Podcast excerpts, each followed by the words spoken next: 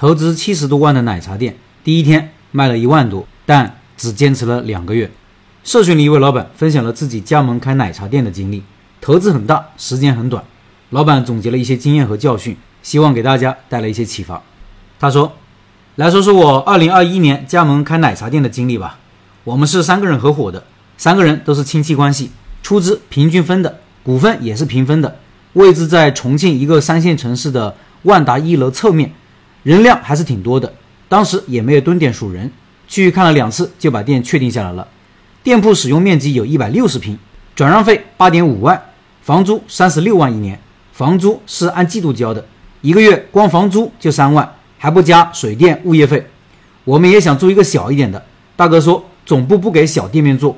当时完全是小白，啥也不懂，只是看到后面的金街有四五家奶茶店，生意都挺好，去喝过他们的奶茶。觉得还是比我们做的品牌差一些。大哥说了，等我们来了秒杀他们，还说一天要做多少杯多少杯，算账都把自己给算笑了。现在想想，我们是何德何能，敢租这么高房租的铺子呢？加盟费是十万，交完后，大哥安排我和二哥还有两个熟人员工去学习。大哥因为在外地还开着同样的品牌，所以他不用去学习，他就在家里搞装修、办营业执照啥的。我们四个人就踏上了开往江苏的火车。到了苏州，就在学习点附近宾馆住下了。第二天就去一个奶茶店学习，也是他们培训的地方。这家店的老板在当地开了几家同样的品牌。我们去的时候，有十来个人已经学了两天。刚开始一天就是在教室里学习理论知识，第二天老师就教做产品，教完之后叫每个人实操一遍，一天学几款产品。就这样学了一个礼拜，感觉学的差不多了，就把我们分配到他们店里实操。在他们店里看到的营业额每天都是一万左右，员工也很有激情。统一的口号喊的那是一个响亮，也做到了忙而不乱。就这样实习了四天就回家了。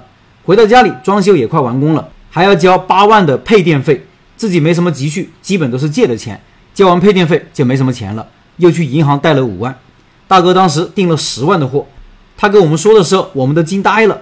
他说订十万的货可以送一万的货，等货送过来的时候是一个大柜，我们五个人搬了几个小时。一切都准备好后，我们试营业了三天。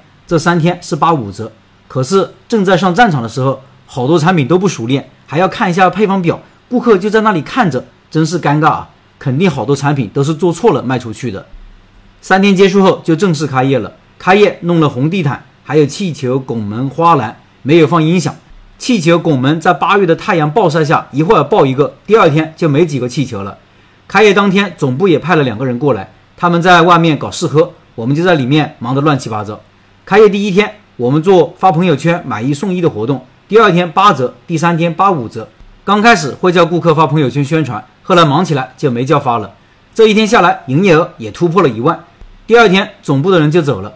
活动结束后，生意就快速下滑，稳定在一千多一天。就这样稳定了一个月，印了几千张宣传单，也没人出去发，一直放在店里。过了半个月，大哥又做了一些优惠券，在店里发给顾客，发了二三十张，没有效果，然后又没人发了。第二个月，有的时候一天才几百，一天的房租钱都不够。没人的时候，都坐在那里刷抖音，就这样等客上门。第三个月的时候，我们就坚持不下去了，决定不做了，贴出了转让。几天的时间就有人接手了，我们转过来八万五，最终以十万的转让费转出去了，把里面的东西能处理掉的都处理掉了，还剩一大半的材料，我们又搬上车发往大哥外地的店。总结一下不足的地方：第一。